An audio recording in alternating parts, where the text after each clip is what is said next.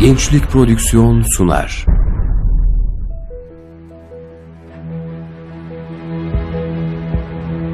Bizim davamız İslam'dır. Gayemiz Allah'ın rızasını kazanmaktır. Hedefimiz hak nizamını hakim kılmaktır. Arzumuz tüm insanlığın saadetidir. Yolumuz ikna metodudur, cihattır. Bu dava için çalışmak herkese nasip olmaz. İster gecenizi gündüzünüze katarak çalışın, ister yan gelip yatın. Bu hak davanın başarısını ne bir gün öne alabilirsiniz ne de bir gün geciktirebilirsiniz. Bütün mesele bu şerefli davada nasıl bir imtihan vereceğinizdir.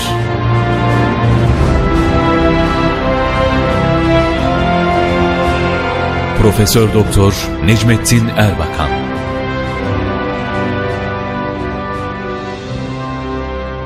Davam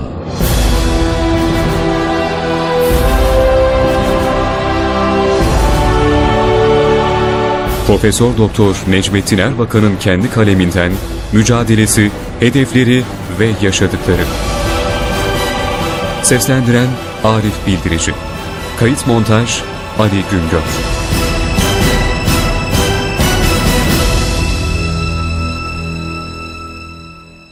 Marif davamız Daha iki asır evveline kadar Paris'te, Sorbonne Üniversitesi'nde kürsüye çıkan profesörler, bizim alimlerimizin ilim kıyafetini giymeyi bir iftihar vesilesi sayıyorlardı. Halbuki bugün ne haldeyiz? Bugün eğitim sistemimizin hali nedir? Bugün bir bakıma kendi marif sistemi kendisi için insan yetiştiremeyen bir millet haline geldik. Öğretim müfredatlarına kendi tarihimizi kötülemek, yok farz etmek, küçük göstermek için her şeyi koyduk. Batı'nın yetersiz dünya görüşüne özenen şahsiyetsiz, mukallit, cüce, suni hedefler önümüze kondu. Kültür ve irfan işgalcilerinin ev sahibi olduğu, hakiki ev sahibinin ise kendi fikri evine yabancılaştığı bir hava doğdu. Evlatlarımız milli şuur ve şahsiyetten uzak kaldı. Bugün ilkokul birinci sınıfta alfabe, kaya uyu, uyu yat uyu diye başlıyor. Bizim kuracağımız yeni marif de çocuklara her şeyden evvel kainatın yaratıcısını tanıtacak ve ondan sonra kaya uyu, uyu yat uyu yerine Mehmet kalk uyan çalış denilecek. Milli görüşçü eğitim sisteminde ahlak ve maneviyat esas olacaktır. Büyük ve şanlı tarihimizle iftihar eden, mazisine bağlı, anane ve örflerini muhafaza eden, her türlü taklitçilikten uzak, yeni nesilleri yetiştirmek olacaktır. Böylece bugünkü maddeci ve renksiz eğitim yerine gerçek milli eğitim kurulacaktır. Okullarda çocuklarımızın kalplerini ahlak ve maneviyatla, milli ve manevi değerlerle doldurmazsak, bir takım kanun tedbirleriyle kalpleri boş çocukları bu yanlış yollardan çevirmek mümkün olmaz. Müfredatımızı teneke mefhumlarından kurtarmalıyız. Çocuklarımıza sadece kurbağaların üreme sistemlerini anlatarak değil, edebi, hayayı, iffeti öğrettiğimiz takdirde adam olacaklarını anlamalıyız. Çocuklarımız 15 sene okudukları halde edep, iffet, haya kelimelerini duymuyorlar. Helal nedir, haram nedir bilmiyorlar. Evlatlarımızı vatana, millete yararlı çocuklar yapmak istiyorsak, eğitim sistemini baştan sona yeniden kurmalıyız. Ülkemizi bir takım taşkınlık hareketlerinden korumak için de okullarımızda evlatlarımız önce Allah diyerek derslerine başlamalıdır. Aksi takdirde helal, haram, ahiret, hesap günü nedir evlatlarımıza öğretemezsiniz. İstenmeyen sonuçları engelleyemezsiniz. Eğitimde şuur olursa ailede huzur olur. Eğitim saadet ve selametin gelmesi için hepimize önce nefsimiz nedir onu tanıtacak. Hepimize nefsimize hakim olmayı öğretecek. Bütün memleketin her kuruluşunu bir okul sayarak beşikten mezara kadar öğrenme mükellefiyetiyle bir eğitim seferberliğine girişmeliyiz. Bu yolda temel yaklaşımlarımız erkeğe, kadına, herkese ilimle ya öğren ya öğrettir. Milli görüş olarak temel hedeflerimizden birisi de her bölgeye bir teknik üniversite, bir genel ilimler üniversitesi, bir de manevi ilimler üniversitesi açmaktır. Ayrıca din eğitimine büyük ehemmiyet vermeliyiz. Bunun için yüksek İslam enstitülerini geliştirmeli, din görevlilerinin maddi ve manevi imkanlarını düzelterek sosyal statülerini yeniden tanzim etmeliyiz. Faydasız, köksüz teorik bilgiler yerine fayda gayesine ön planda yer veren bir eğitim anlayışına geçmeliyiz. Ziraat mühendislerimiz memleketimizin ziraatının kalkınması için tohumun, tohumculuğun gelişmesi için çalışmalı, bugünkü ziraatimizin verimsiz halden kurtarılması için seferber olmalıdır. Mühendislerimiz Avrupa'dan gelecek yedek parçaların kataloğunu yapmak için değil, kendi traktörümüzü, kendi tankımızı, kendi uçağımızı, kendi motorumuzu, kendi memleketimizde imal etmek için yetişmelidir. Teknik üniversitelerimizin araştırmaları, bu memleketin meseleleri için üniversite ile sanayi kuruluşları işbirliği içinde olmalıdır. Her alanda en büyük alimlerin, en büyük ariflerin yetişmesi için çalışmalıyız. Din eğitimi ve öğrenimi, ülkemizin manevi bütünlüğünün kuvvetlenmesi için kaçınılmazdır. Dini kurumlarımızın her türlü siyasi etkiden masum kalması için de her türlü tedbir alınmalıdır. Dinin her türlü istismardan kurtarılması için de eğitim yoluyla milletimizin bu türlü gayri samimi girişimler karşısında terkine kapılmayacak derecede aydınlatılması şarttır. Milletimize yapılacak en büyük kötülük, eğitim hayatında kendi dinini gerçek hayatından öğrenme imkanından mahrum bırakmaktır. Millete hizmet edecek bütün görevlilerin, milletin dini ve manevi değerlerini en doğru şekilde bilmesi şarttır. İmam Hatip okullarının ve ilahiyat fakültelerinin ilmi seviyelerinin ve kapasitelerinin ihtiyaca cevap verecek duruma getirilmesi şarttır. En az dengi okul ve fakültelerin sahip olduğu kanuni hak ve imkanlara kavuşturulması gereklidir. Gerek ülkemizin maddi ve manevi kalkınmasında, gerekse devlet millet kaynaşmasında ve bütünleşmesinde din görevlilerine büyük vazifeler düşüyor. Diyanet Teşkilatı'nın üzerine düşen görevleri eksiksiz bir şekilde yapabilmesi için yeni imkan ve vasıtalarla donatılması ve yürüttükleri vazifenin şerefi ve seviyesiyle mütenasip imkan ve şartlara kavuşturulması kaçınılmazdır. Kalkınmada ahlak ve maneviyat esastır. Bundan dolayı bu milletin manevi değerlerinin artırılması için aydın din adamlarının yetiştirilmesine ağırlık vermek gerekir. İmam Hatip okullarının açılmasını sınırlamak bir yana olabildiğince çoğaltılmalıdır. Tarih boyunca idealist olmuş büyük bir milletin evlatlarına sadece materyalist metotlarla ezberciliğe kaçan bir öğretim vermek kadar hatalı bir politika olamazdı. Nitekim kalpleri ve dimaları milli idealden mahrum bırakan bu hatalı gidişat kısa zamanda zararlı meyvelerini vermeye başlamış, bu boşluktan faydalanmasını bilen bölücü ve yıkıcı cereyanlar ülke bütünlüğünü tehdit eder hale gelebilmiştir. İşin en acı tarafı ise kendi ideolojilerini bu aziz milletin parasıyla kurulan eğitim müesseselerimizde evlatlarımıza aşılamışlardır.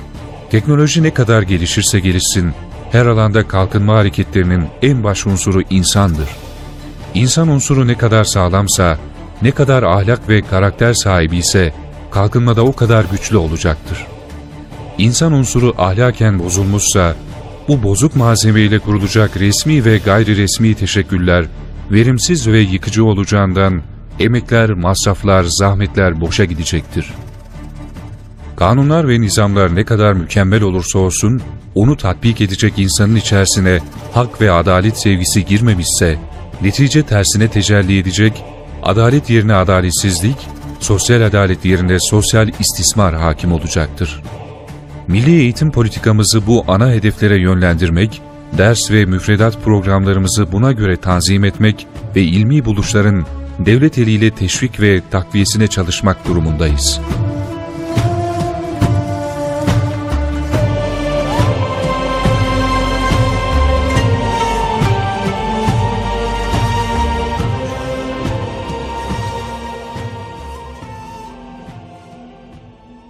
Sanayi davamız Öncelikle sanayileşme davamızın önemi üzerinde durmak istiyorum. Niçin sanayileşmeye mecburuz? Sanayi davasının bizim için önemi nedir? Hangi hedeflere gitmemiz lazım? Bütün bu sorulara verilecek kapsamlı cevaplarla sanayileşme durumumuz hakkında bilgi edinebiliriz. Davamız acaba şu güzel sahil kenarına bir otel yapsak mı, yapmasak mı? İstersek yaparız, istersek yapmayız şeklinde ele alınabilecek bir mesele değildir. Sanayileşme davası Türkiye için olmak ya da olmamak meselesidir.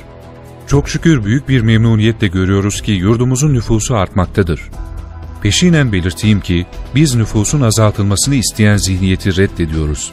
Bu Necip milletin nüfusunun artması, milletimizin güçlenmesi demektir. Bu milletin yalnız kendi bölgemize değil, tüm insanlığa yapacağı büyük hizmetler vardır.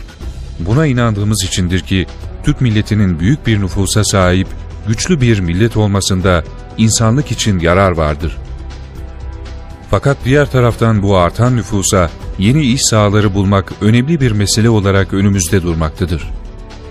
Bugün memleketimizde maalesef geçmiş yılların biriktirdiği bir netice olarak milyonlarca işsiz kardeşimiz vardır. Her yıl takriben yarım milyona yakın yeni memleket evladına iş sahası açmak mecburiyetindeyiz. Artan nüfusumuza yeni iş yerleri bulmak için sanayileşme zaruridir. Efendim sanayiden başka geçim vasıtaları var diyemeyiz. Evet vardır fakat o geçim sahalarının durumu şöyledir. Bizim bugünkü tarım üretimimizi başka ülkeler onda bir kadar insanla elde etmektedir. Tarımda makineleşme, tarıma yeni insanları koymak neticesini değil, bilakis tarım sahasından dışarıya insanlarımızı almak sonucunu doğuracaktır. Tarım sahasından gelecek nüfusun işleri yine sanayi olacaktır. Bütün ekonomik sektörler birbirleriyle bağlantılıdır. Örneğin elbette hizmet sektöründe insana ihtiyaç vardır. Ancak hizmet sektöründe mesela ulaştırmada, tarımda veya ziraatte ürününüz varsa, onu taşıyacak bir ulaştırma sektörünün manası vardır. Yani sanayide ve ziraatte gelişmeden ulaştırmayı artırmaya kalkmak abes bir tutum olur. Sanayileşmenin bir ikinci zarureti de bugün yeryüzünde geçerli olan milletler arası mübadele sistemlerinden ileri gelmektedir. Batı ülkelerinde bir işçinin bir saat çalışarak meydana getirdiği netice, ağır şartlarda, karda, kışta, sıcakta, tarlada yorucu bir şekilde 10 saat çalışan bir işçinin emeğiyle değiştirilmektedir. Bugün yeryüzündeki düzen bu esasa göre kurulmuş bulunuyor. Sanayileşmek demek bir ülkenin kendi insanlarının mesai saatini kıymetlendirmesi demektir. Bundan dolayı ilerlemek isteyen ülkeler sanayileşmeye büyük ağırlık vermek mecburiyetindedir. Sanayileşmemiş bir ülke güçlü olamaz. Milletimizin yeniden yeryüzünde güçlü bir ülke olması için mutlaka sanayileşmiş bir ülke olması mecburiyeti vardır. Bir örnek vermek gerekirse, Almanya'daki Solingen çelik şehrine yüzyıllar önce Haçlı seferleri sırasında memleketimize gelmiş Solingen adlı bir Almanın adı verilmiştir. Bu Alman, Müslümanlardan öğrendiğiyle memleketinde çelik sanayini kurmuş, üne kavuşmuştur. Ben Almanya'dayken duymuştum. Şehrin adının Haçlı seferlerine iştirak etmiş bir ustaya ait olduğunu söylemişlerdi. Haçlı seferlerine katılmış, Müslüman ülkelerden çeliğe nasıl su verildiğini öğrenmiş Solingen adlı usta. Döndükten sonra Almanya'daki bu köyde demirci dükkanı açmış ve Müslümanlardan öğrendiği sanatı orada icra etmeye başlamıştır. İşte bugün o köy, Almanya'nın en büyük sanayi merkezlerinden birisi haline gelmiştir. Ancak tarih karıştırıldığı zaman görülüyor ki, bugün hayret verecek derecede gelişmiş olan böyle bir çelik merkezinin hocası bizleriz. Bizim mensup olduğumuz İslam medeniyetidir. Biraz daha yakın tarihe geldiğimiz zaman gördüğümüz hakikat şudur. Sultan Fatih İstanbul'u fethetti, bir çağ kapattı, bir çağ açtı. Bu büyük hadise elbette Sultan Fatih'in manevi üstünlüğünden ileri geliyor. Fakat her zaman dikkat etmek mecburiyetindeyiz ki, bu manevi üstünlüğe paralel olarak her yönüyle maddi üstünlük de mevcuttu. Sultan Fatih, köhnemiş Bizans'ı yıkarken, bilimde, fende, teknikte Bizans'a göre çok üstün bir noktayı temsil ediyordu. Nitekim tarihte ilk defa seri halde topları biz döktük. Bugün İstanbul'da şehrin muhtelif yerlerini süsleyen o toplara baktığımız zaman 500 yıl öncesine ait büyük sanat harikasını görmekteyiz.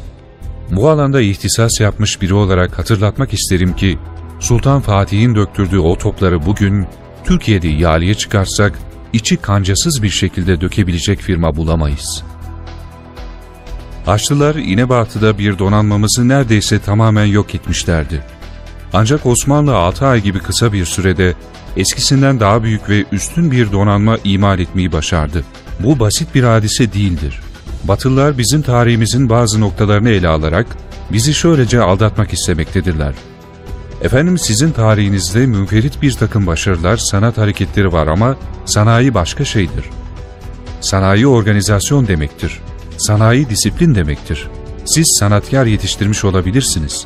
Fakat bugünün modern sanayisine yabancısınız. Fikrini aşılamak istemektedirler. Onun için Osmanlı'nın İnebaht hadisesi üzerinde önemli durmak gerekir.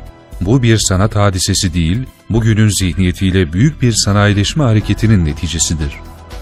Bunun içerisinde inanç vardır, bilgi vardır, planlama vardır, organizasyon vardır, disiplin vardır. Bugünün ölçüleriyle söyleyecek olursak bu, 6 ayda 50 tane uçak gemisi yapmak gibidir. Efendim bu 400 sene öncesindedir. Biz o devirlerde zaten her bakımdan üstündük ama ondan sonra her şeyi kaybetmeye başladık deniyor. Bu fikir de doğru değil. Bizim sanayileşme sahasındaki üstünlüğümüz aslında yakın tarihlere kadar devam etmiştir. Bizim sanayileşmemiz hususunda büyük gayret sarf eden Osmanlı padişahlarından bir tanesi Sultan II. Abdülhamit Han'dır.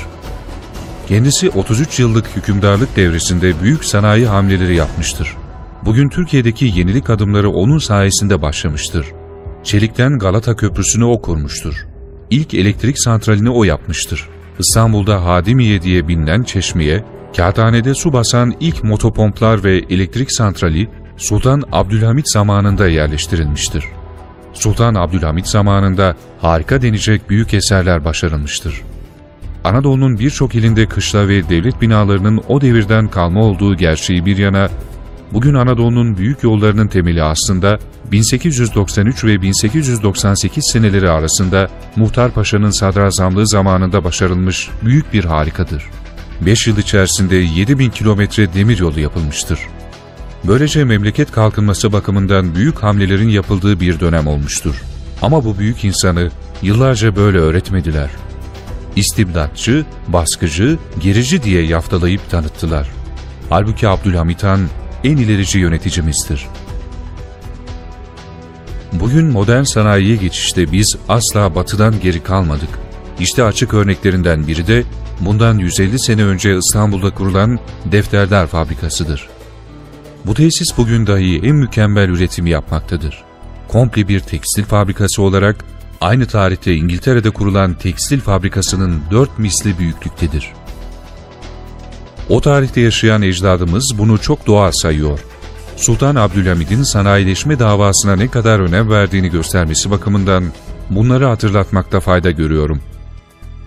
Türkiye'de sanayileşme hareketi bakımından İkinci Dünya Savaşı faydalı bir dönem olmuştur. Türkiye'de yedek parça imalatı bu dönemde başlamıştır. Zirai aletlerin imalatı bu dönemde başlamıştır. Makine sanayisi bakımından önemli adımlar bu dönemde atılmıştır. Ankara'da uçak motor fabrikası kurulmuştur. Bunlar o tarih için cesur sayılabilecek önemli adımlardır. Fakat daha sonraki dönemde bu adımlar devam ettirilemedi. 1947'de dış yardımlar başladı. Bu yardımları yanlış bir zihniyetle kullandık. Bu dış yardımları üretmek yerine üretilmiş mallara harcadık. Halbuki o malları yapacak sanayi yatırımlarına harcamamız gerekiyordu. Bunu iki örnekle açıklamak istiyorum. Sene 1951. Dış yardım geliyor. Memleketin büyük ihtiyaçlarını bu yardımla karşılama adımları atılıyor. İstanbul Belediyesi o zaman 500 tane otobüse ihtiyaç duydu. Biz de o tarihte İstanbul Teknik Üniversitesi Motorlar Kürsüsü'nde görevliydik. Hatırımda yanlış kalmadıysa aralarında Japon, İngiliz, Amerikan firmalarının da yer aldığı 64 firma sizin otobüslerinizi biz verelim diye müracaat ettiler. İstanbul Otobüs İdaresi hangisini seçeceğinde güçlükle karşılaştı. Teknik üniversite olarak bize geldi. Şu cins otobüslere şu fiyatları istiyorlar acaba en uygunu hangisidir? Bize bir rapor verin dediler. Bu hususta yazdığımız rapor, ümit ederim ki Teknik Üniversite Motorlar Kürsüsü arşivinde hala muhafaza edilmektedir. Bu rapor kanaatimce tarihi önemi haiz bir rapordur. Çünkü o zaman bu konuyu inceleyen üniversite mensubu arkadaşlar olarak raporumuzun baş kısmında şöyle demiştik. Bu 500 adet otobüs için teklif edilen fiyatları incelediğimiz zaman görüyoruz ki bu kadar dövizi bu otobüslere vereceğimize o parayla hem bu otobüsleri yapacak fabrikalar kurulur hem de otobüsler yapılabilir. Gelin bu parayı ithal edilecek otobüslere vermek yerine aynı parayla bu otobüsleri üretecek fabrikayı kuralım demiştik. 1957 senesinde ikinci vaka cereyan etti. İstanbul'da Dünya Yol Kongresi yapıldı. Bu yol kongresine bütün ülkelerin yol uzmanları geldi. Karayollarının o günkü bölge müdürü arkadaşımız bir akşam Yugoslav heyetini misafir etmişti. Ertesi akşamda bendenize Yugoslav heyetinin neler söylediğini şöyle aktardı. Biz Yugoslavlar yol nasıl yapılır bunu sizden öğrenmek için Türkiye'ye geldik. Çünkü biz de sizin gibi 1947'de dış yardım aldık. Siz bu dış yardımlarla dışarıdan makineler getirdiniz ve bu 10 sene içinde memleketinizde birçok yol yaptınız. Yol yapma tekniği açısından bizden ileridesiniz. Bizse aldığımız dış yardımlarla yol makinesi almak yerine o yol makinelerini yapacak fabrikayı kurduk. Şimdi kendi makinelerimizi kendimiz üretiyoruz. Şimdi sıra yol nasıl yapılır bunu öğrenmeye geldi. Bunu da öğrenince kendi makinelerimizle kendi yollarımızı yapacağız. İtiraf etmek zorundayız ki dışarıdan ithal ettiğimiz makineler kısa sürede hurdaya dönüştü. Evet bir miktar yol yaptık, bir miktar baraj yaptık fakat asıl onları yapacak makineleri imal edecek fabrikalara sahip olamadık.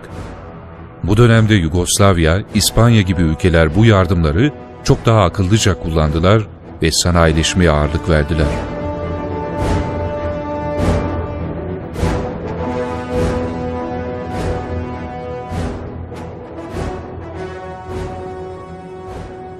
Davam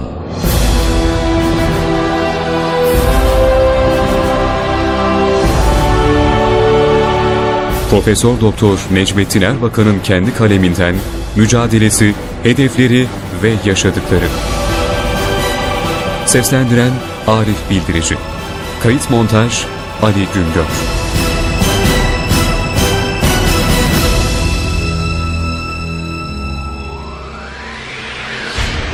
Gençlik Prodüksiyon sundu. 0332 350 7801